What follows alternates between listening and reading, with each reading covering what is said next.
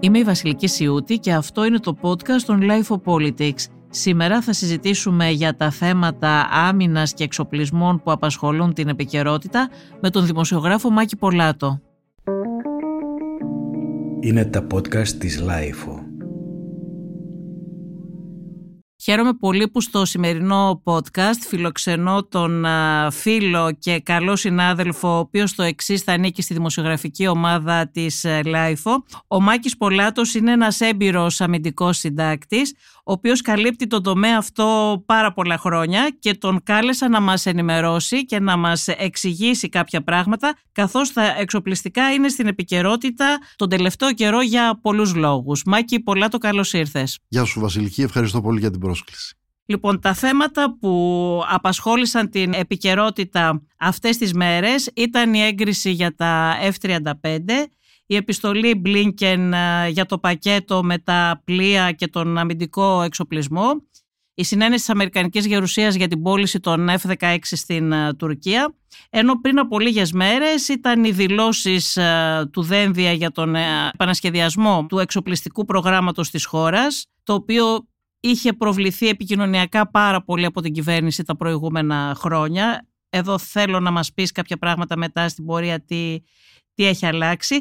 Να το πάρουμε όμως λίγο από την αρχή, να δούμε πρώτα ποιο είναι το πρόβλημα. Είναι ότι μετά από 10 χρόνια κρίσης και από άλλα τόσα που προηγήθηκαν με σπατάλες και κακοδιαχείριση Ποια είναι η κατάσταση στις ένοπλες δυνάμεις μετά από όλα αυτά τα χρόνια και πόσο έπληξε η κρίση και τα μνημόνια της ένοπλης δυνάμεις; Πάρα πολύ.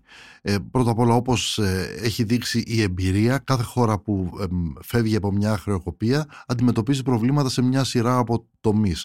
Για παράδειγμα στην Κηφισίας ε, πριν από λίγο καιρό είδα κάτω ακόμη στην άσφαλτο στο ύψος του νέου ψυχικού ακόμη ε, αυτά που είχαμε βάλει τότε για την Ολυμπιακή Λωρίδα για την, το οποίο σημαίνει ότι σε σημεία της Κηφισίας δεν έχει πέσει καινούργια άσφαλτος από το 2004. Μπορείτε να φανταστείτε ποια είναι η κατάσταση στις ένοπλες δυνάμεις. Το καλοκαίρι του 2020 με την κρίση του Ορούτς Ρέις και την προσπάθεια των Τούρκων να ψάξουν την περιοχή στο Καστελόριζο για κοιτάσματα φυσικού αερίου είδαμε ότι η Ελλάδα έχει πολύ μεγάλα προβλήματα απέναντι σε έναν παίκτη ε, που θέλει να γίνει γίγαντας, μια Τουρκία που υπερεξοπλίζεται. Σήμερα είμαστε σε μια εποχή που οι δύο χώρες συνομιλούν σε επίπεδο κορυφής. Ο Κυριάκος Μητσοτάκης συναντάται με τον Ταγί Περντογάν. Παραβιάσεις στο Αιγαίο από τουρκικά μαχητικά αεροσκάφη δεν υπάρχουν εδώ και ένα χρόνο και όμως αυτή είναι η αντίφαση ότι οι δύο χώρες αθρηστικά την προηγούμενη εβδομάδα θα δώσουν περίπου 30 δισεκατομμύρια στους Αμερικανούς για να αγοράσουν F-16 η Τουρκία, 119 F-16 και μέχρι 40 ε, F-35 η Ελλάδα. Γιατί θα δοθούν αυτά τα χρήματα τώρα και θα τα πάρουν τώρα; Δεν θα τα πάρουν τώρα. Όχι. Ούτως ή άλλως είναι κάτι που γίνεται σε βάθος χρόνου. Για παράδειγμα, ο Κυριάκος Μισωτάκη στην τελευταία συνέντευξή του στον Παύλο Τσίμα στο ραδιόφωνο του Sky είπε ότι από το τέλος της δεκαετίας θα αρχίσει η παραλαβή των F-35. Η οροφή του προγράμματος είναι 8,6 δισεκατομμύρια. Αναλόγως πόσα θα παραγγελθούν. Στην αρχή είχαμε πει ότι θα αποκτήσουμε 20 μαχητικά F-35 στην αρχή με οψιόν, με δικαίωμα δηλαδή για άσκηση προαίρεσης για αγορά ακόμη 20 στο μέλλον. Πολύ ε, κοστοβόρα, πολύ ακριβά θα είναι η δημιουργία της υποδομής για αυτό το αεροσκάφος. Ωστόσο η μεγάλη είδηση είναι ε, ουσιαστικά το πράσινο φως από τις Ηνωμένες Πολιτείες προς την Τουρκία για να αποκτήσει F-35. Ποιο είναι το θέμα που είδαμε τις προηγούμενες μέρες, ότι η Ελλάδα θα είναι τεχνολογικά ένα βήμα πιο μπροστά από την Τουρκία, διότι η Τουρκία εξυγχρονίζει 79 F-16 στην έκδοση Viper. Είναι η νέα έκδοση που έχει μπει ήδη στο οπλοστάσιο της ελληνικής πολεμικής αεροπορίας. Έχουν αναβαθμιστεί 14 από τα συναλλικά 83 F-16, τα ελληνικά F-16 στην έκδοση Viper. Η Τουρκία πήρε το πράσινο φως για να εξυγχρονίσει στην ίδια έκδοση 79 μαχητικά και θα αγοράσει και 40 40 καινούργια F-16 στην έκδοση Viber. Συνολικά δηλαδή θα πάρει 119 κομμάτια, η Ελλάδα θα έχει 83. Αυτό ε, έδειχνε ότι η Ελλάδα θα ήταν στην πρωτοπορία διότι από το τέλος της δεκαετίας ουσιαστικά μέχρι το 2032-33 θα είχε πάρει και τα 20 έως 30 ε, F-35 για τα οποία ε, έδωσαν έγκριση οι Αμερικανοί μέσω του επικεφαλής του State Department, του Άντολι Μπλίνκερ. Τι έγινε όμως ε, πραγματικά τις, ε, τα τελευταία 24 ώρα, το νούμερο 2 του State Department, η Victoria Nuland, τι θυμόμαστε, θεωρείται ένας πολύ σκληρός παίχτης και πολύ ισχυρός στο, στην στο εσωτερικό κατεστημένο της Αμερικανικής διπλωματίας, είπε πως η Τουρκία θα μπορούσε να ξαναμπεί στο πρόγραμμα των F-35 από το οποίο αποβλήθηκε όταν αποφάσισε ο Ερντογάν να αγοράσει τους ρωσικούς S-400 εάν βρεθεί λύση για αυτό το αντιαεροπορικό σύστημα το οποίο οι Αμερικανοί με τίποτε δεν θέλουν να αποκτήσει η Τουρκία μία από τις ε, μεγάλες ε, χώρες ε, του ΝΑΤΟ. Αυτό γιατί είναι είδηση όμως, Μάκη; Αυτό δεν ίσχυε από την αρχή. Ο λόγος δηλαδή που αποβλήθηκαν από τα F-35 ήταν ότι πήραν τα S-400 του... της Ρωσίας. Από την αρχή ήταν αυτός ο όρος ότι αν ε, βγουν από τη μέση τα, τα ρωσικά θα μπορέσει να πάρει η Τουρκία τα F-35. Έτσι δεν ήταν από την αρχή. Αυτό σημαίνει πάρα πολλά. Πρώτη, πρώτη ανάγνωση. Ε, εάν και η Ελλάδα και η Τουρκία πάρουν τα F-35 και μάλιστα η Τουρκία σε έναν αριθμό 100 αεροσκαφών, μια επένδυση ε, σχεδόν 100 δισεκατομμυρίων, από... Είπες πριν, συγγνώμη που διακόπτω, αλλά είπες πριν ότι η Ελλάδα ε, είχε αυτά τα προβλήματα στι ενόπλε δυνάμεις λόγω της κρίσης ε, και ότι όλες οι χώρες μετά από κρίση έχουν προβλήματα και γενικότερες υποδομές, όχι μόνο στι ενόπλε δυνάμεις.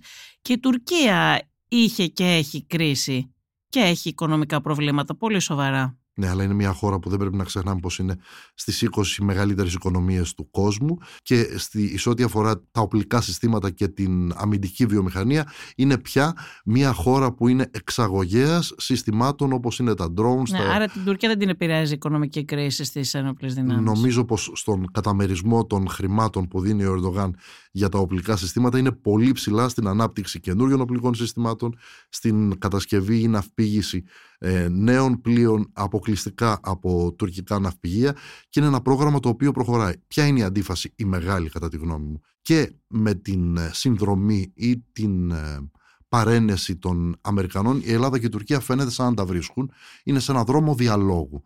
Παρά λοιπόν το γεγονός ότι είναι σε αυτό το δρόμο του διαλόγου, βλέπουμε ότι η Ελλάδα Προφανώς, διότι πρέπει να κοιτάξει την άμυνά της, σκοπεύει να αγοράσει F-35. Ξαναλέω, δεν θα έρθουν αύριο.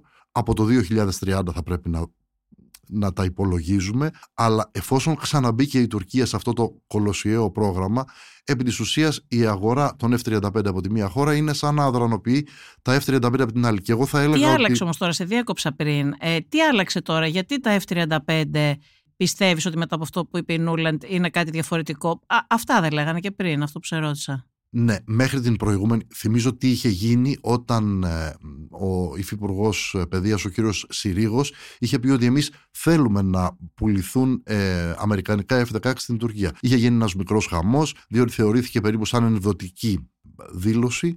Τη στιγμή που τα τελευταία χρόνια η Αμερική ούτε συνενούσε να εξυγχρονίσει ή να πουλήσει καινούργια F-16 στην Τουρκία και είχε αποβάλει την Άγκυρα πλήρως από το πρόγραμμα των F-35. Τώρα έχουμε μια ολική επαναφορά. Ναι, γιατί αυτό το κάνανε για να την πιέσουν να απομακρυνθεί από τη Ρωσία. Όμως ο Ερντογάν συνεχίζει να κάνει business με τον Πούτιν. Πολλά λέγονται για το ρωσικό πετρέλαιο, το οποίο βαφτίζεται τουρκικό ή μέσα από τουρκικά λιμάνια επανεξάγεται σε άλλες χώρες. Επί της ουσίας, η Τουρκία είναι η μοναδική χώρα του ΝΑΤΟ που δεν έχει υλοποιήσει τις κυρώσεις που έχουν αποφασιστεί από όλους τους δυνατοικού σε βάρος της Ρωσίας.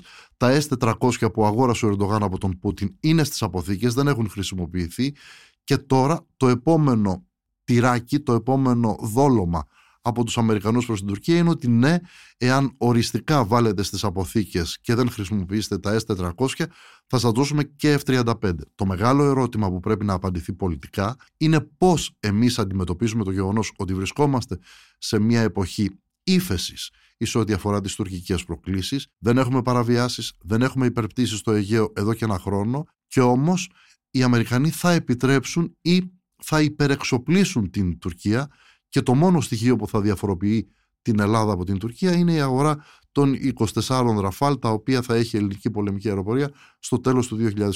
Ναι, αυτό όμως δεν... Η ύφεση που λες, ξέρουμε όλοι πόσο αδύναμη είναι και πόσο εξαρτάται από τις διαθέσεις της Τουρκίας. Και ξέρουμε ότι υποψιαζόμαστε μάλλον ότι αυτό γίνεται για τακτικούς λόγους της Τουρκίας. Ότι κάνει το καλό παιδί αυτή τη στιγμή ότι δεν απειλεί την Ελλάδα προκειμένου να πάρει αυτά που θέλει από την Αμερική. Και όταν τα πάρει πολύ αμφιβάλλουμε αν θα συνεχίσει αυτή την συμπεριφορά.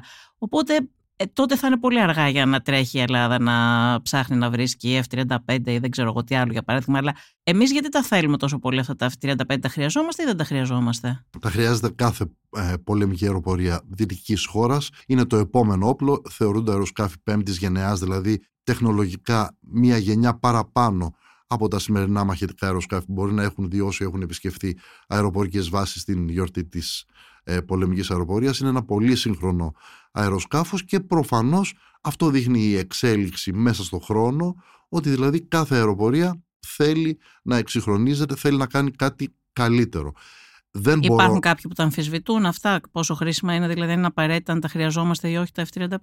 Ναι, υποθέτω ότι ε, σε όλα υπάρχουν αμφισβητήσεις, αλλά στην προηγούμενη παρατήρησή σου, που είναι πολύ εύστοχη, αν ο Ερντογάν το κάνει για να κερδίσει χρόνο και επί της ουσίας θέλει να υπερεξοπλιστεί έχοντας κάτι άλλο στο μυαλό του, δεν θα ήθελα ούτε να οικοτολογήσω, ούτε να μπω στην χωρία των υπερπατριωτών που λένε ότι πρέπει να αντιμετωπίσουμε μονίμως με καχυποψία τον Ερντογάν προφανώς ε, δεν έχει δείξει ότι έχει αγαθές προθέσεις εναντίον της Ελλάδας ή είναι έτοιμος να κάνει οποιαδήποτε παραχώρηση προς όφελος των... Μα και έκανα και πρόσφατα κάτι πολύ επιθετικές δηλώσεις. Απλά ο Πρωθυπουργός στη συνέντευξή του αυτή είπε ότι είναι μια ρητορική έξαρση, έτσι το ερμήνευσε. Ναι, μπορεί να του είχε πέσει λίγο το ζάχαρο του Ταγί Περντογάν και ε, ενδεχομένως εκεί να ήθελε λίγο να ισοσκελίσει το, το, το κλίμα στο εσωτερικό του. Λέω ωστόσο, και αυτό σε μένα έχει προκαλέσει μεγάλη εντύπωση, ότι χρονικά οι Αμερικανοί λένε ναι στην Τουρκία για να αγοράσει 120 F-16,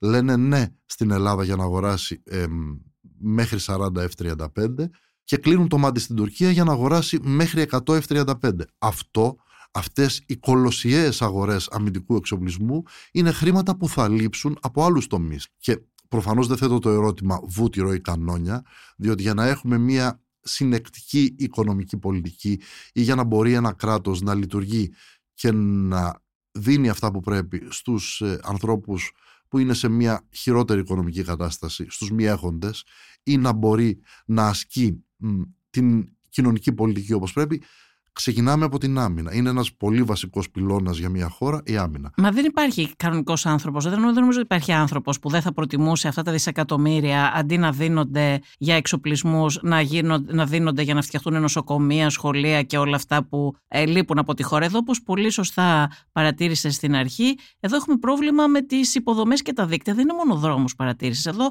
αυτό θα πρέπει να γίνει μια μεγάλη δημοσιογραφική έρευνα.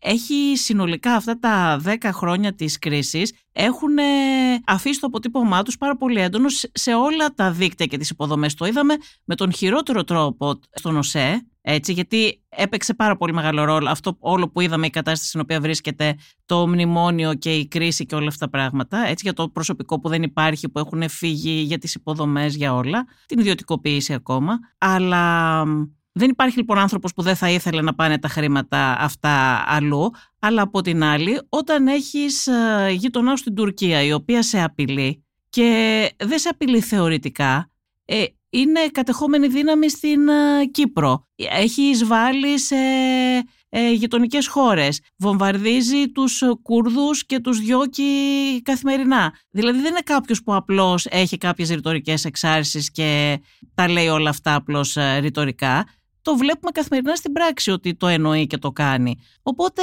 αν, ε, και τους εξοπλισμούς αυτούς νομίζω ότι μια δημοκρατική χώρα α, τους παίρνει για να μην τους χρησιμοποιήσει, όχι για να τους χρησιμοποιήσει. Δηλαδή τα παίρνουμε τα εξοπλιστικά για να μην μας επιτεθεί η Τουρκία, όχι για να τα χρησιμοποιήσουμε που ευχόμαστε όλοι να μην χρειαστεί να τα ε, χρησιμοποιήσουμε. Αυτό είναι το πρόβλημα. Η Τουρκία μπορεί λοιπόν. Αυτό, ε, το ακούω, το λέει Νέα Αριστερά, ας πούμε.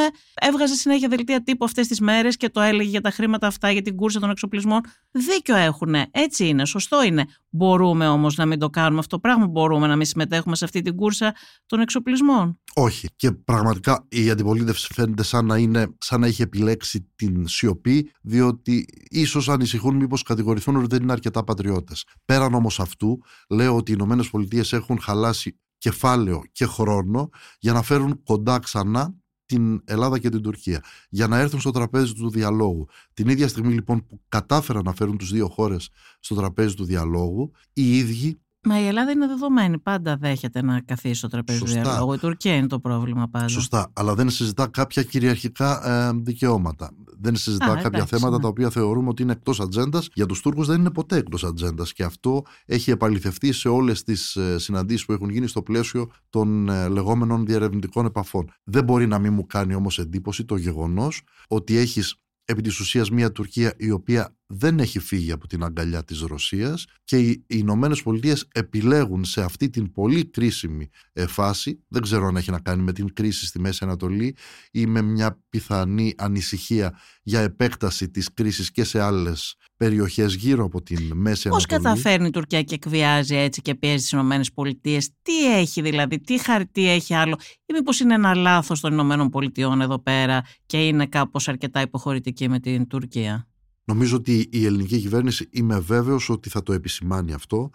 Εάν προχωρήσει και στην ε, ε, και στον εξοπλισμό της Τουρκίας με F-35 η Αμερική νομίζω ότι θα έχει κάνει ένα λάθος. Θα πρέπει να δούμε εκεί πώς θα λειτουργήσει και η ελληνική ομογένεια στις Ηνωμένες Πολιτείες σε μια περίοδο προεκλογική για την ε, Αμερική. Αλλά θα πρέπει να δούμε και το ίδιο το Είναι αρκετά δυναμική η ομογένεια εκεί. Και αποτελεσματική όπως ναι. έχουν δείξει τα τελευταία χρόνια. Αλλά θα πρέπει να δούμε και το βαθύ κατεστημένο της Αμερικανικής διπλωματίας του State Department που δεν αλλάζει εύκολα ε, απόψεις. Εάν θα πιστεί ότι αυτό στο τέλος, εάν δηλαδή δημιουργήσεις πάλι μια ανεξέλεγκτη Τουρκία υπερεξοπλισμένη με 100 F-35, επί της ουσίας αυτό μπορεί να δημιουργήσει πρόβλημα στην νότιο-ανατολική πτέρυγα του ΝΑΤΟ. Διότι αν ξαναρχίσουν οι υπερπτήσεις πάνω από ελληνικά νησιά, εάν ξαναρχίσουν οι παραβιάσεις και εν πάση περιπτώσει για ποιον ακριβώς, ποιος είναι ο εχθρός του Ερντογάν για τον οποίο θεωρεί ότι πρέπει να πάρει 100 F-35.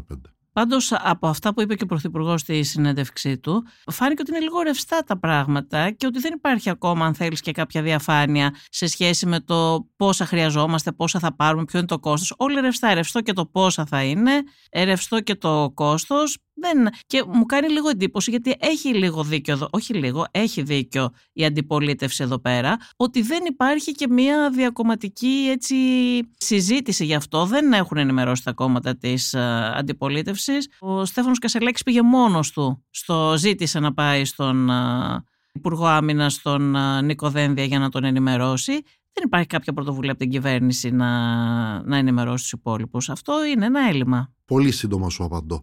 Η Αμερική μέσω της επιστολής του Μπλίνκεν στον ε, Κυριάκο Μητσοτάκη αποδεσμεύει τα F-35 για την Ελλάδα και παραχωρεί δωρεάν ή σχεδόν δωρεάν μια σειρά από άλλα θέματα. Για τα F-35, σύμφωνα με την Αμερικανική νομοθεσία, επειδή γίνονται διακρατικά αυτές οι πωλήσεις, πρέπει ε, να υπάρχει μια οροφή, ένα ανώτατο όριο που θα φτάσει η πώληση των 40 F-35. Η οροφή αυτή προσδιορίστηκε από τους Αμερικανούς σε 8,6 δισεκατομμύρια δολάρια. Είναι βέβαιο ότι δεν θα ξεπεραστεί αυτό το Νομίζω, όριο; Νομίζω ναι, βάζουν ένα όριο πολύ πάνω από εκεί που θα φτάσει, ώστε να περιλαμβάνονται μέσα, αν είναι 40 τα F-35 θα είναι τουλάχιστον 40 οι κινητήρες. Επειδή παίρνουν πάντα spare ε, συστήματα αμοιβά, ανταλλακτικά, ε, μπορεί να είναι 42-44 κινητήρες. Μπορεί να είναι συστήματα αυτοπροστασίας. Θα είναι μια σειρά από όπλα, όχι όμως όλα τα όπλα και προφανώς αυτό το κόστος τελικώς εξαρτάται πάντα και από την ισοτιμία του δολαρίου με το ευρώ όταν θα ξεκινήσουν και θα γίνονται οι, οι πληρωμές. Οπότε στο τέλος είναι ένα κόστος που θα το δούμε όταν θα υπογραφεί η πρώτη σύμβαση για τα 20 ή τα 30 F35 και αυτό θα γίνει πότε; Εδώ, μέχρι να ολοκληρωθούν οι εσωτερικές διαδικασίες στις ΗΠΑ, θα χρειαστούν τουλάχιστον τρεις μήνες. Ο πιο αισιόδοξος θα έλεγε ότι θέλουμε ακόμη ένα εξάμεινο για να οριστικοποιηθεί και να συνομολογηθεί η σύμβαση μεταξύ της ελληνικής δημοκρατίας και των ΗΠΑ. Άρα λοιπόν πηγαίνουμε στα τέλη του 2024. Μετά, για να ξεκινήσει η κατασκευή των αεροσκαφών και η παράδοσή τους χρειάζονται τρία χρόνια για τα δύο πρώτα. Άρα λοιπόν, όπως είπε ο Κυριάκος Μπουζωτάκη, που ξέρει αυτούς τους αριθμούς, πηγαίνουμε για την παράδοση των πρώτων F-35 στα τέλη της δεκαετίας του 20, 2028, 2029. Ε, εκεί θα έρθουν τα δύο πρώτα και αυτό επαληθεύει πλήρως και αυτό που είχε πει ο τέος πρεσβευτής των ΗΠΑ στην Αθήνα, ο Τζεφ Πάιατ, ότι δηλαδή η Ελλάδα δεν θα πάρει F-35 προτού ολοκληρωθεί το πρόγραμμα εξυγχρονισμού των F-16, των 83 ελληνικών F-16 στην έκδοση Viper, γιατί όπως είχε πει σχεδόν κοινικά δεν έχετε λεφτά για να τρέξετε και τα δύο προγράμματα μαζί. Άρα λοιπόν βλέπουμε ότι. Όλα τα έχει πει τελικά ο ναι. Πάιατ. Και βλέπουμε, Βασιλική, ότι υπάρχουν συστήματα μέσα στις ΗΠΑ που εμείς θεωρούμε ότι μπορεί κάποια πράγματα να τα λένε τυχαία, αλλά τα έχουν σχεδιάσει, οργανώσει και ενδεχομένως προαποφασίσει πολύ καιρό πριν ανακοινωθούν. Μετά το 2020 και την κρίση του εύρου, η κυβέρνηση Μητσοτάκη έκανε τη συμφωνία με τη Γαλλία και τις Ηνωμένες Πολιτείες και ανακοίνωσε κάποια εξοπλιστικά προγράμματα, αυτά που είπαμε, τα οποία είχαν δώσει την εντύπωση κυβερνητική ότι θα έλυναν όλα τα προβλήματα. Φαίνεται όμως ότι δεν είναι ακριβώς έτσι. Στο πολεμικό ναυτικό, για παράδειγμα, μαθαίνουμε ότι οι ελλείψεις είναι τεράστιες.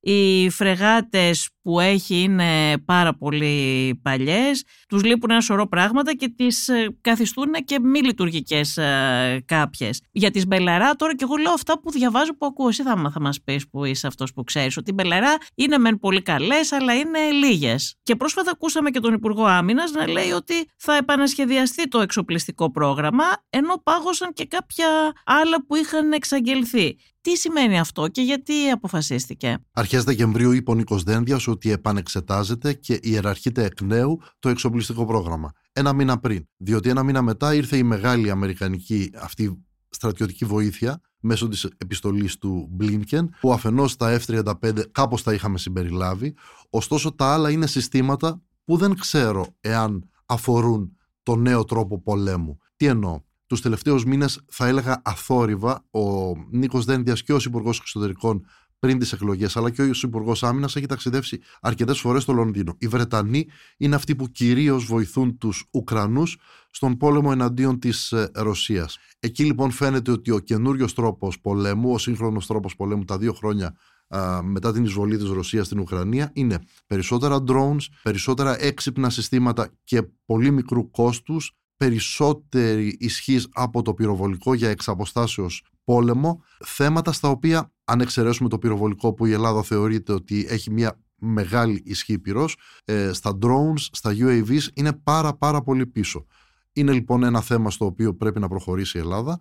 Ε, είναι ένα θέμα το οποίο πρέπει να το δούμε πώς ε, θα εξελιχθεί και πρέπει να δούμε. Γιατί είμαστε τόσο πίσω σε αυτό, είναι τόσο δύσκολο να φτιάξεις drones. Έχουμε και τόσους επιστήμονες, βέβαια έχουν φύγει τόσοι έξω. Έχει μείνει πολύ πίσω η Ελλάδα. Ξεκινάει τώρα μια προσπάθεια μέσω της ΕΑΒ για τον Γιατί όμως έχουμε μείνει τόσο πίσω, Δηλαδή αυτό δεν είναι κάτι που ε, δεν, δεν είναι μέσα στις δυνατότητες της χώρας, ότι δεν θα μπορούσε να το, να το έχει να φτιάχνει drones, ας πούμε; Ναι, και πάντως οι Αμερικανοί έχουν φέρει και στη Λάρισα ε, κάποια από τα πιο εξελιγμένα drones τους. Υποθέτω ότι ίσως θα μπορούσε να υπάρχει ένα προσάρτημα, μια προσθήκη στην επιστολή του Μπλίνκεν να μας δώσει και μερικά από τα αμερικανικά Πάντως UAVs. Και για αυτή την κυβέρνηση δεν υπάρχουν και πολλές δικαιολογίες τώρα, γιατί είναι ήδη στον πέμπτο χρόνο. Ναι. Πέντε χρόνια είναι αρκετά για να έχεις κάνει κάτι σε αυτό. Δηλαδή και δεν έχει ρωτηθεί και ο Πρωθυπουργός για αυτό το πράγμα, γιατί δεν έχουν κάνει τίποτα σε αυτό το θέμα. Υποθέτω ότι κάποιος συνάδελφος την επόμενη φορά που θα έχει μια, την ευκαιρία να τον ρωτήσει, ε, θα, πει, θα πει ωστόσο, είναι βέβαιο ο Κυριάκος Μητσοτάκης ότι η κατάσταση που βρήκε ήταν πολύ κακή. Επειδή είπες για το πολεμικό ναυτικό, να αναφερθούμε σύντομα στο πολεμικό ναυτικό, οι περισσότερες φρεγάτες είναι πια ηλικίας 50 ετών. Οι Ολλανδικές S, οι φρεγάτες τύπου Standards, η φρεγάτα Έλλη, αυτό είναι από τη δεκαετία του 70. Ε, είναι από τη δεκαετία του 70. Είναι 50 ετών. Τώρα, όσοι έχουν σχέση με την ε, ναυτιλιακή κοινότητα της Ελλάδας ξέρουν ότι οι εφοπλιστές σχεδόν στα 10 χρόνια κάνουν έναν εξυγχρονισμό μέσης ζωής στα βαπόρια τους και δεν ξέρω αν είναι πολλοί Έλληνες εφοπλιστές ε, από τους πολύ επιτυχημένους που έχουν ε, πλοία 20 ετών στο στόλο τους. Θα έλεγα ότι είναι ελάχιστοι. Άρα λοιπόν έχουμε πλοία 50 ετών. Δεν ξέρω πόσο αξιόπιστα είναι πια, δεν ξέρω πόσο επιχειρησιακά είναι και εδώ πραγματικά πρέπει να πούμε ένα πολύ μεγάλο μπράβο. Το 2020 είναι ένα ρεπορτάζ μέσα από τα ρεπορτάζ που δεν έγινε ποτέ και για άλλους λόγους. Ο στόλος ήταν σχεδόν ε, εν πλώ επί τρει-τέσσερι μήνες. Οι άνθρωποι, σκεφτείτε τρει-τέσσερι μήνες εν πλώ συνεχώς. Αφήνω το πόσα διαζύγια ε, βγήκαν εκείνη την εποχή. Αφήνω πραγματικά το πόσες οικογένειες διαλύθηκαν. Το πώς οι γονείς δεν είχαν τη φροντίδα των παιδιών τους που ήταν εν πλώ. Αφήνω όλα αυτά τα θέματα, λέω ότι τα υλικά και τα μέσα πραγματικά καταπονήθηκαν και έφτασαν στα όρια τους. Άντεξε τότε. Και όλοι αυτοί οι άνθρωποι αφοσιώθηκαν στην ασφάλεια της χώρας και όλοι οι υπόλοιποι εμείς μπορεί ούτε να το γνωρίζαμε, με πάση περιπτώσει. Ναι, νομίζω ότι λίγο πολύ όλοι είχαμε μέσα στις άκρες κάποια εικόνα από φίλους ή γνωστούς. Τώρα λοιπόν. Παρ' όλα αυτά, υπάρχει μια εικόνα ότι φιλορροεί κιόλας στο mm. πολεμικό ναυτικό. Ότι υπάρχει κόσμος που φεύγει και δεν ξανάρχεται, φεύγουν, συνταξιδοτούνται και δεν. Ε, τι γίνεται; Κάθε φορά στις κρίσεις φεύγουν άνθρωποι στους οποίους έχει επενδύσει το ελληνικό κράτος και οι Έλληνες ορολογούμενοι να πάρουν ένα μεταπτυχιακό, να πάρουν ένα δεύτερο, ένα τρίτο πτυχίο. Σχεδόν στο σύνολό τους οι αξιωματικοί, οι ανώτατοι και στο στρατό και στο ναυτικό και στην αεροπορία είναι άνθρωποι που έχουν επενδύσει στη γνώση και κάνουν αυτό πράξη καθ' όλη τη διάρκεια του βίου τους όσο μπορούν εξελίσσονται γιατί τους δίνει και η υπηρεσία το δικαίωμα. Αυτό είναι μια άλλη χένουσα πληγή και το πώς μπορείς πραγματικά να φέρεις πίσω ανθρώπους που φεύγουν.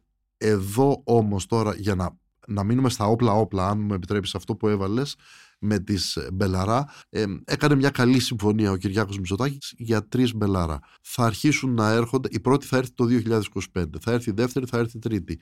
Είναι τρεις φρεγάτες. Παράλληλα ε, Πόσες χρειαζόμαστε δηλαδή. Αυτό είναι ένα καλό ερώτημα. Ε, σε έναν ναύαρχο από το, ε, από το Ανώτατο Ναυτικό Συμβούλιο θα είχες ίσως το χρόνο Άρα, καλύτερα να, να έναν άβαρχο, δηλαδή. την ερώτηση. Γιατί... γιατί ακούω που λένε ότι είναι λίγες αυτοί που για τους ναυάρχους, κάποιους ναυάρχους που έχω ακούσει, ότι είναι πάρα πολύ λίγες, τρεις μπελαρά, ας πούμε. Και όταν όλες οι υπόλοιπες βρίσκονται σε αυτή την κατάσταση είναι Εφόσον, από τη δεκαετία του 70. Βασιλική, εφόσον πρέπει να βλέπουμε και αυτόν που είναι απέναντι, η Τουρκία υλοποιεί ένα γιγάντιο, ένα κολοσιαίο ναυπηγικό πρόγραμμα που θα έχει ε, σχεδόν 30-40 ε, πλοία επιφανείας ε, βασικά με πολύ μεγάλη σύγχρονα. ισχύ πυρός.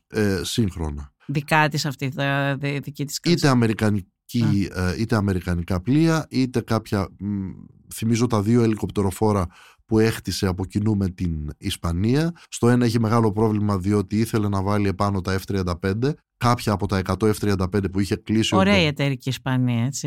Εντάξει. Γενικά δίνανε και εξοπλισμό στην. Είναι, είχε κάνει και θέμα ο Ανδρουλάκης με αυτό το είχε βάλει, παρότι ήταν σοσιαλιστική η κυβέρνηση. Εντάξει, με την Ισπανία ποτέ δεν τα πηγαίναμε πολύ καλά. Παρότι η Μεσόγειος υποτίθεται μας ενώνει η πρώην Βασίλισσα ναι, όλοι και το θέμα είναι ότι και οι Ισπανοί και οι Ιταλοί κλείνουν λίγο το μάτι. Όχι κλείνουν το μάτι στην Τουρκία, συνεργάζονται μια χαρά με την Τουρκία. Τώρα, λοιπόν, και είναι ένα πρόβλημα αυτό για την Ελλάδα. Ναι, αυτό είναι πάντοτε ένα πρόβλημα, αλλά κάθε χώρα εκεί κοιτάει πώς θα πουλήσει, ποιος είναι ο πελάτης που μπορεί να πληρώσει. Προφανώς έχει πολύ μεγαλύτερο πορτοφόλι η Τουρκία από την Ελλάδα. Εμείς θα φτάσουμε στα όρια μας με αυτές τις ε, τρεις μπελαρά. Οι τρεις γαλλικές φρεγάτες θα κοστίσουν σχεδόν 3 δισεκατομμύρια. Η τιμή είναι πάρα πολύ καλή. Πολλοί στο πολεμικό ναυτικό αναρωτιούνται γιατί δεν παίρνουμε και την τέταρτη που μπορούσαμε να την αποκτήσουμε επίσης με ένα δισεκατομμύριο βάσει της συμφωνίας και γιατί φαίνεται ότι ακυρώνεται η συμφωνία για τις τέσσερις κορβέτες που θέλαμε να χτίσουμε σε ελληνικά ναυπηγεία. Αυτά γιατί, αυτά γιατί ακυρώθηκαν λόγω Θεσσαλίας και των χρημάτων που θα χρειαστεί να δοθούν εκεί, όπως γράφτηκε από κάπου. Νομίζω ότι δημοσιονομικά είναι στο, στο όριό τους ε, τα δημόσια οικονομικά. Ε, δεν ξέρω από πού θα μπορούσαν να εξοικονομηθούν αυτά τα 2 δισεκατομμύρια. Και έρχονται σφίνα τώρα και οι Αμερικανοί και δίνουν αυτές τις ε, LCS τις, τα πλοία τα LCS. Ο Πρωθυπουργός θα είπε Αμερικανικές φρεγάτες. Κάποιοι τα λένε, άλλοι λένε να μην τα λέμε έτσι. Πάντως και ο Πρωθυπουργός έτσι τις αποκάλεσε από ό,τι είδα και... Ναι, φρεγάτες ή πλοία ανοιχτής θαλάσσης κτλ. Ποιο είναι το θέμα με αυτό; Ε, εδώ, ναι μεν τα προσφέρουν οι Αμερικανοί, δεν είναι καθόλου βέβαιο ότι το πολεμικό ναυτικό ε, θα συνενέσει και ότι τελικώς θα προχωρήσει η αγορά. Αυτά τα πλέον να πούμε, επειδή το γράψαμε και στη ΛΑΙΦΟ, υπάρχουν πάρα πολλά αμερικανικά δημοσιεύματα και όχι μόνο αμερικανικά δημοσιεύματα στηρίζονται σε γεγονότα. Είχαν θεωρηθεί ως από τις μεγαλύτερες αποτυχίες του αμερικανικού ναυτικού τα πλοία αυτά. Κάποια είχαν πάει τα πρώτα για scrap και αυτά ψάχνουν να δουν πού θα τα παρκάρουν και τι θα τα κάνουν. Και ήταν ένα ε, σκάνδαλο στην, στις ΗΠΑ αυτά τα συγκεκριμένα πλοία, τα LCS. Άρα εμείς γιατί τα παίρνουμε; Ακούω που λένε κάποιοι ότι είναι λίγο καλύτερα αυτά που παίρνουμε. Άκουσα τον Πρωθυπουργό στη συνέντευξη να λέει ότι μας τα δίνουν δωρεάν και θα βάλουμε κάποια χρήματα. Αλλά πόσο δωρεάν είναι κάτι όταν δεν σε καλύπτει ακριβώς και όταν θα χρειαστεί να βάλεις και αρκετά χρήματα για αυτά; Νομίζω ότι πες μου αν είναι έτσι ότι το πολεμικό ναυτικό όταν ήταν να αγοράσουμε φρεγάτες και είχαν προκρίνει τις ε, Μπελαρά υπήρχαν τότε στο τραπέζι και τα LCS για αγορά και είχαν θεωρηθεί νομίζω στην αξιολόγηση που είχε γίνει από το πολιτικό ναυτικό στα χειρότερα, ακατάλληλα για την Ελλάδα. Το Ανώτατο Ναυτικό Συμβούλιο τα είχε όχι ακατάλληλα. Ε, ήταν μπροστά οι γαλλικές, οι ολλανδικές φρεγάτες και οι ιταλικές ήταν θα έλεγα στο τέλος της αξιολόγησης έπαιζαν όμως μέχρι την τελική ευθεία διότι να το πω όχι με εύσχυμο τρόπο. Υπάρχουν και μεσάζοντες που τα προωθούν και όλες. Πέραν έτσι. αυτού που είναι λογικό, γιατί ένα προϊόν είναι και αυτό και είναι λογικό. Όταν μια χώρα αγοράζει ένα πολεμικό πλοίο από μια άλλη, εάν το πλοίο αυτό είναι αξιόπλο και σε καλή κατάσταση, Όπως τώρα με τις Ολλανδικές, έχουμε πάρει δόση με τους Ολλανδούς 50 χρόνια. Δηλαδή, 50 χρόνια οι Ολλανδοί για τις φρεγάδε τύπου S του πολεμικού ναυτικού πουλάνε ανταλλακτικά. Είναι τόσο μεγάλη Πάρα η σχέση πολύ σωστά. Ακριβώς αυτό το πράγμα ήθελα να πω. Όταν λοιπόν κάτι σου δίνεται ακόμα και δωρεάν, δεν είναι ακριβώς δωρεάν αν εσένα σε δεσμεύσει για 20, 30, 50 χρόνια και εσύ πρέπει να αγοράζεις από αυτούς. Άρα, πολλές φορές έχει και συμφέρον κάποιος να σου χαρίσει κάτι για να σε δεσμεύσει. Δωρεάν δεν υπάρχει. Και θα σου πω ε, κάτι πολύ συγκεκριμένο.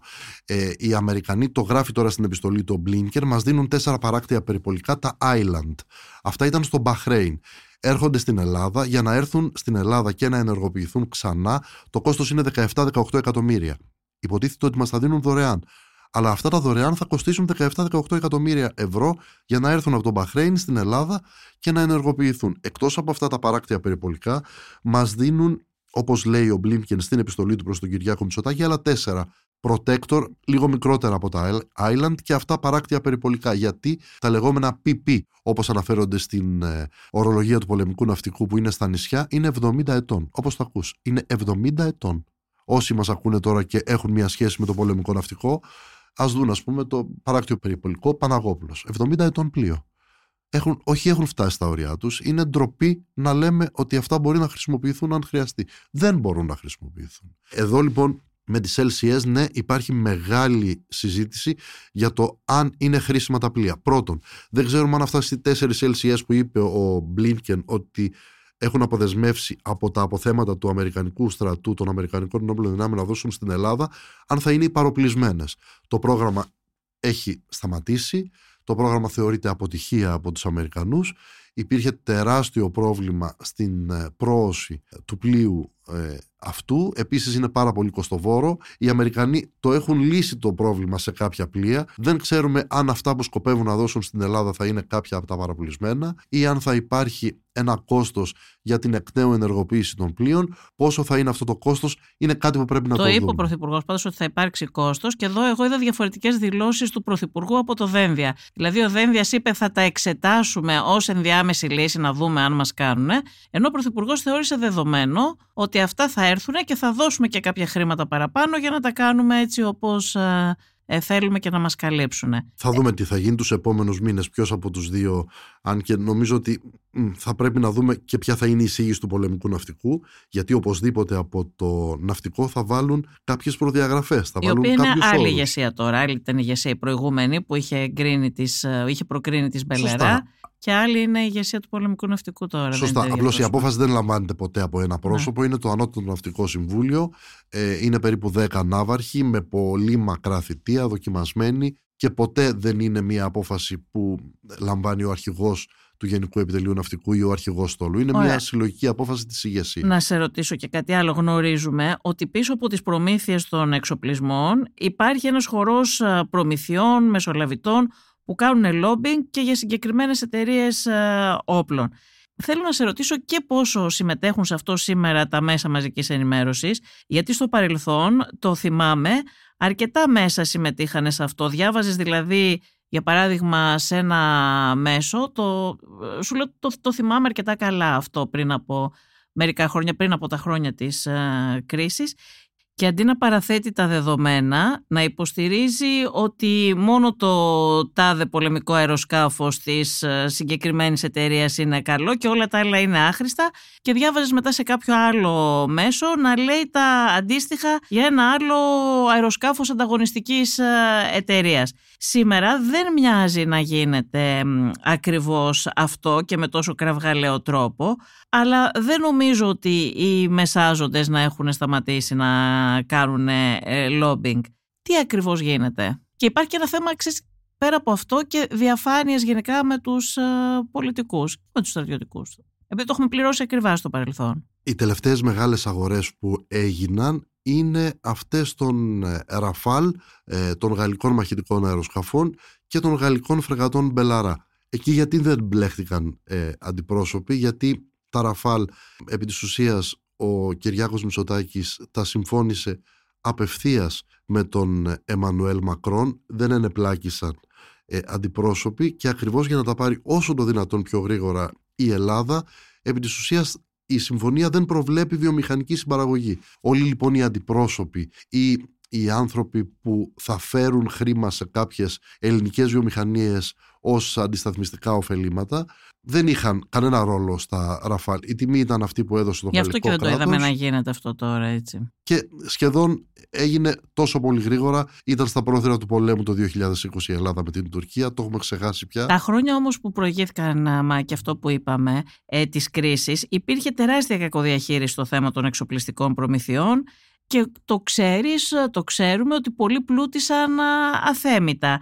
Πόσοι από αυτούς τιμωρήθηκαν πέρα από τη γνωστή περίπτωση του, του Άκη Τσοχατζόπουλου και, και κυρίως ποιες εγγύσεις υπάρχουν να μην συμβούν αυτά ξανά τώρα; Νομίζω ότι εδώ είναι που πρέπει να κάνουν τη δουλειά τους οι ελεγκτικοί μηχανισμοί. Εάν δηλαδή μέσω της διασταύρωσης των στοιχείων, γιατί Πηγαίνουμε Καλά, αυτό είναι τώρα σαν τις ευχές για παγκόσμια ειρήνη. Όχι, δεν είναι σαν τις ευχές για παγκόσμια ειρήνη. Ε, Υποθέτω δεν, δεν γίνονται αυτά. Ότι η ανεξάρτητη αρχή δημοσίων εσόδων μπορεί πολύ εύκολα, εάν για μένα ως αξιωματικό ε, των ενόπλων δυνάμεων υπάρχουν ε, υπόνοιες ότι μπορεί να τα παίρνω, ε, μπορεί πολύ εύκολα να κάνει μια διασταύρωση των πραγματικών οικονομικών μου στοιχείων, του τρόπου ζωής μου.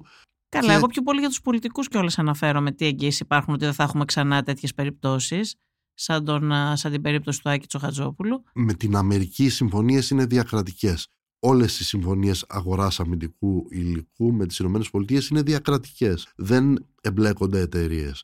Δηλαδή ε, το ελληνικό κράτος πηγαίνει στην Αμερικανική κυβέρνηση και η Αμερικανική κυβέρνηση αναθέτει στην εταιρεία που φτιάχνει το F-35, τη Lockheed Martin εν προκειμένου, να το κάνει. Αλλά η διαπραγμάτευση μετά γίνεται μέσω της Αμερικανικής κυβέρνησης.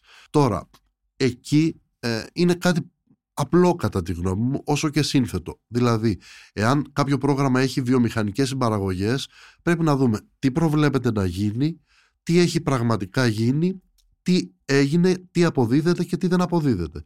Διότι στο παρελθόν, για παράδειγμα, είδαμε για άλλα προγράμματα... Έχουν πάρει και Ρώσικα ένα διάστημα πολλά τότε παλιά. Αυτά όλα τι γίνανε; Ο Τσοχατζόπουλος είχε πάρει μόνο τα λεγόμενα ε, ζούμπρ, τα αερόστρομνα, είχε πάρει και από την Ουκρανία και από τη Ρωσία. Κάποια από αυτά, νομίζω τέσσερα. Ίσως τα δύο που είχε πάρει από την Ουκρανία ποτέ δεν ήταν πλεύσιμα, γιατί ήταν για τις μεγάλες λίμνες της ε, Σοβιετικής Ένωσης ή της ε, Ρωσίας ε, και προφανώς είναι πολύ διαφορετική η κατάσταση στο Αιγαίο, ιδίως όταν έχουμε ανέμους ή υψηλό κυματισμό. Δεν είναι το, το καλύτερο. Είχαμε δει ε, αγορές των ε, ρωσικών τόρ, μικρών αντιαεροπορικών ή και των S300 που αντί για την Κυπριακή Δημοκρατία τελικώς κατέληξαν στην Ελλάδα. Ναι, ε, και τότε είχαν γίνει πάρα πολλά.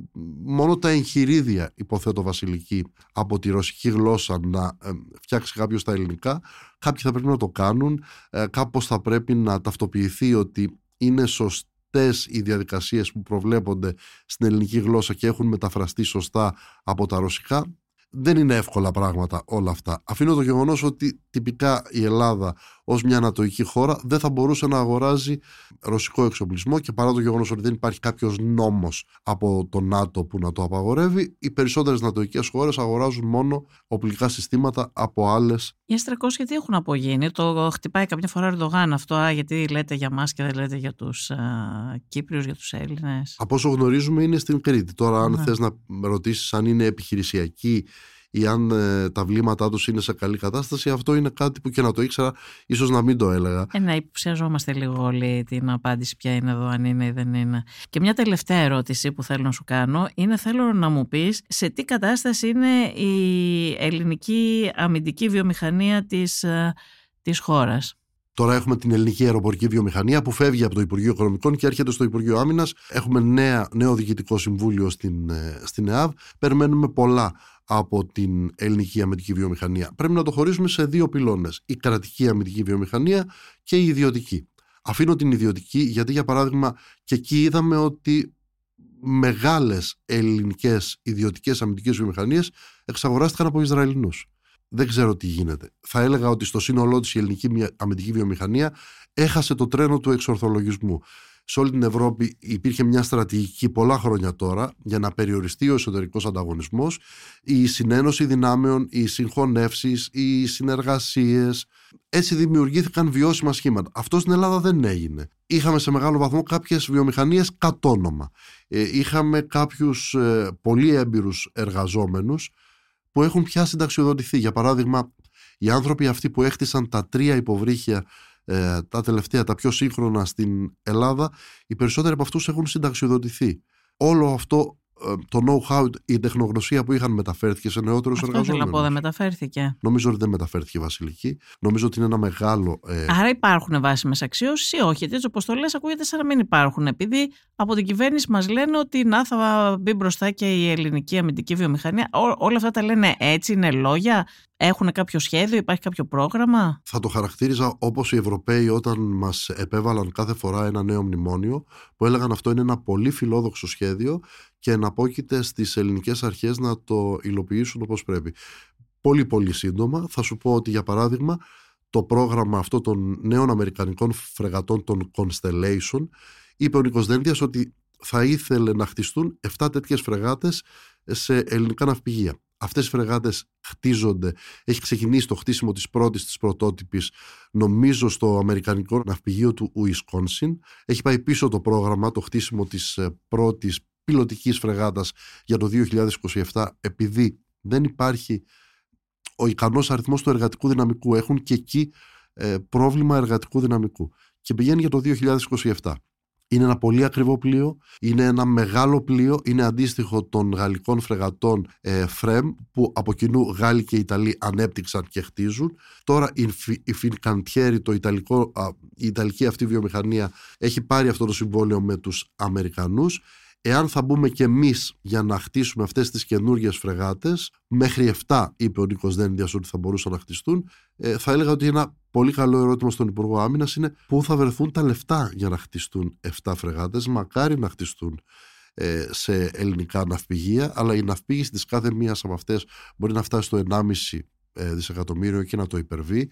Είναι κολοσιαία τα ποσά, είναι πολύ μεγάλα τα ποσά και πραγματικά νομίζω ότι είναι καιρός αυτό που λέμε εδώ και 20 χρόνια για τον εξορθολογισμό των ενόπλων δυνάμεων, για την ε, συνένωση κάποιων οπλικών συστημάτων, ε, για την δημιουργία πιο μεγάλων μονάδων ώστε να εξοικονομηθούν ποσά ακόμη και από λειτουργικά έξοδα είναι πράγματα που περιμένουμε να τα δούμε. Ο Ερντογάν για παράδειγμα έχει δύο τύπους αεροσκαφών στο οπλοστάσιό του στην πολεμική του αεροπορία. Η Ελλάδα έχει F-16, έχει ε, F4, έχει Mirage 2000 Παύλα 5, έχει Rafale, θα πάρει και F35. Αυτή η πολυτυπία σημαίνει πέντε διαφορετικές τεχνικές βάσεις για την επισκευή των αεροσκαφών, πέντε διαφορετικές αλυσίδες για ανταλλακτικά και πολύ μεγαλύτερα κόστη. Θέλω να πω ότι όλα ε, πρέπει με κάποιο τρόπο να τα δούμε με ένα πρίσμα λίγο διαφορετικό, λίγο σε βάθος χρόνου για να υπάρχει η υποστήριξη σε ανταλλακτικά, ε, σε μέσα και να δούμε στο τέλος κάποια στιγμή και τις αμοιβές των ανθρώπων που χειρίζονται όλα αυτά τα συστήματα, διότι όπως έδειξε και το πολύ πρόσφατο παρελθόν και οι παρετήσεις από το πολεμικό ναυτικό, για παράδειγμα, που ακριβώς δεν ξέρουμε πόσες είναι, πολλοί άνθρωποι φεύγουν από εκεί διότι χειρίζονται οπλικά συστήματα δισεκατομμυρίων και ο μισθός τους είναι δεν είναι 1500 ε, ευρώ ε, το μήνα για να λείπουν και όλα στο μισό μήνα εν πλώ. Είναι θέματα που πρέπει να τα δούμε συνολικά. Δεν είμαι πολύ σίγουρος ότι θα το καταφέρουμε πέρα από τα λόγια να το, να το κάνουμε, διότι πραγματικά έχουμε φτάσει σε ένα σημείο που χρειάζεται να σπάσεις πολλά αυγά για να λύσεις τα προβλήματα. Μάκη, ευχαριστώ πάρα πολύ. Ακούσατε τη Βασιλική Σιούτη και το Life of Politics. Σήμερα συνομιλήσαμε με τον δημοσιογράφο και αμυντικό συντάκτη Μάκη Πολάτο. Αν θέλετε να ακούτε τη σειρά podcast Life of Politics της Life, μπορείτε να μας ακολουθήσετε στο Spotify, στα Apple Podcast και στα Google Podcast.